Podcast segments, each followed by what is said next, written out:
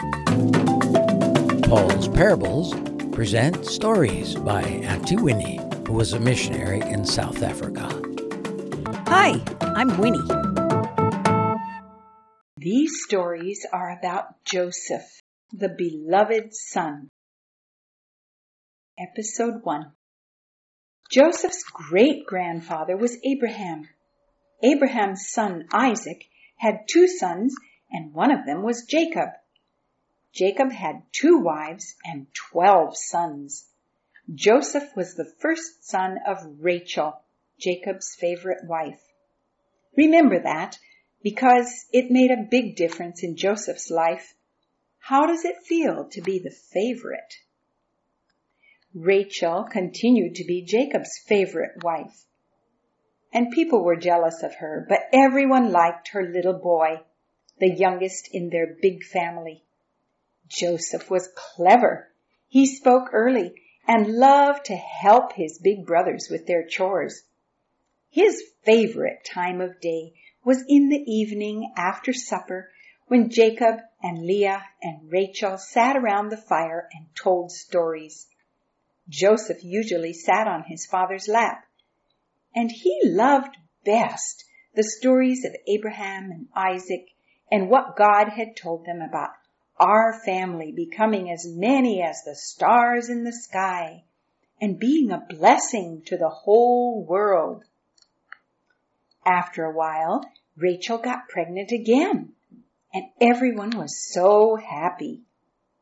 But Rachel had a difficult labor at the time she gave birth, and though her baby boy lived, Rachel herself, Jacob's beloved wife, and Joseph's mother died.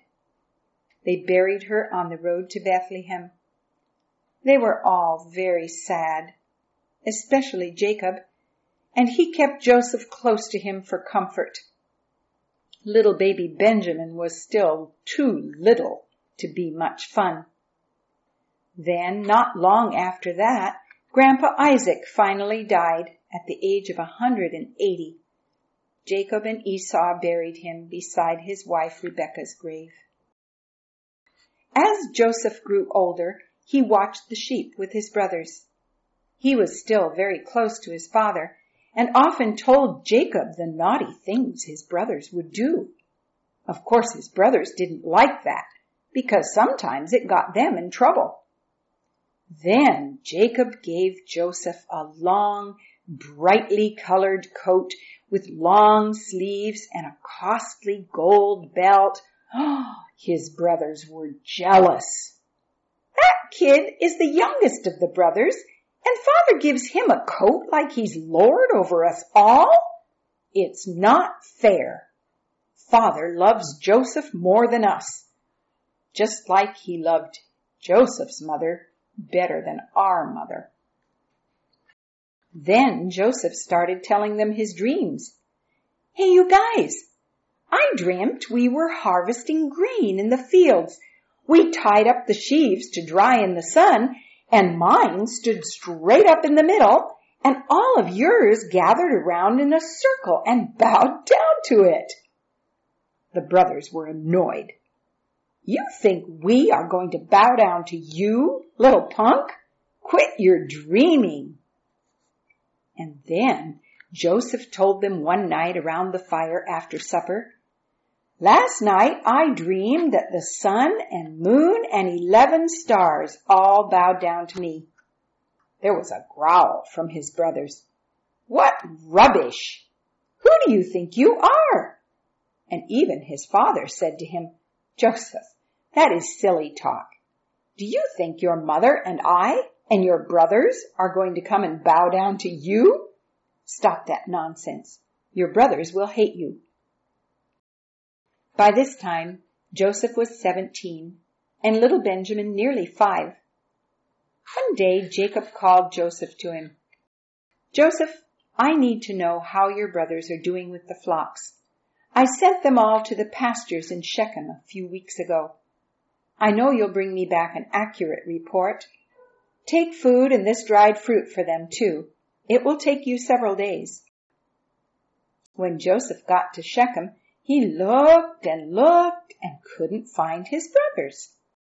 A stranger said to him, You look lost. Can I help you? Oh, yes, please, said Joseph. I'm looking for ten men with large flocks of sheep and goats. My father said they'd be in Shechem. Ah, said the man, they were here. Two weeks ago they left for Dothan. They thought pasture would be better there. Oh, thank you very, very much, said Joseph. Don't mention it. I'm glad to help. Hope you find your brothers soon. As Joseph came over the top of a hill two days later, he could see the flocks in the valley. One of the brothers also spotted him. Ha! Look at that bright coat up there. Can't be anyone but little Joe, tale-bearing favorite son and dreamer. I hate him. Now's our chance to get rid of him. Father's not around to protect Sonny Boy. Let's kill him. Right on, said another. He won't get our share of the inheritance. We can throw his body into one of these dry wells. If father asks, we never saw that dreamer. Oh my goodness, this looks serious. And Joseph has no idea his brothers would do this to him.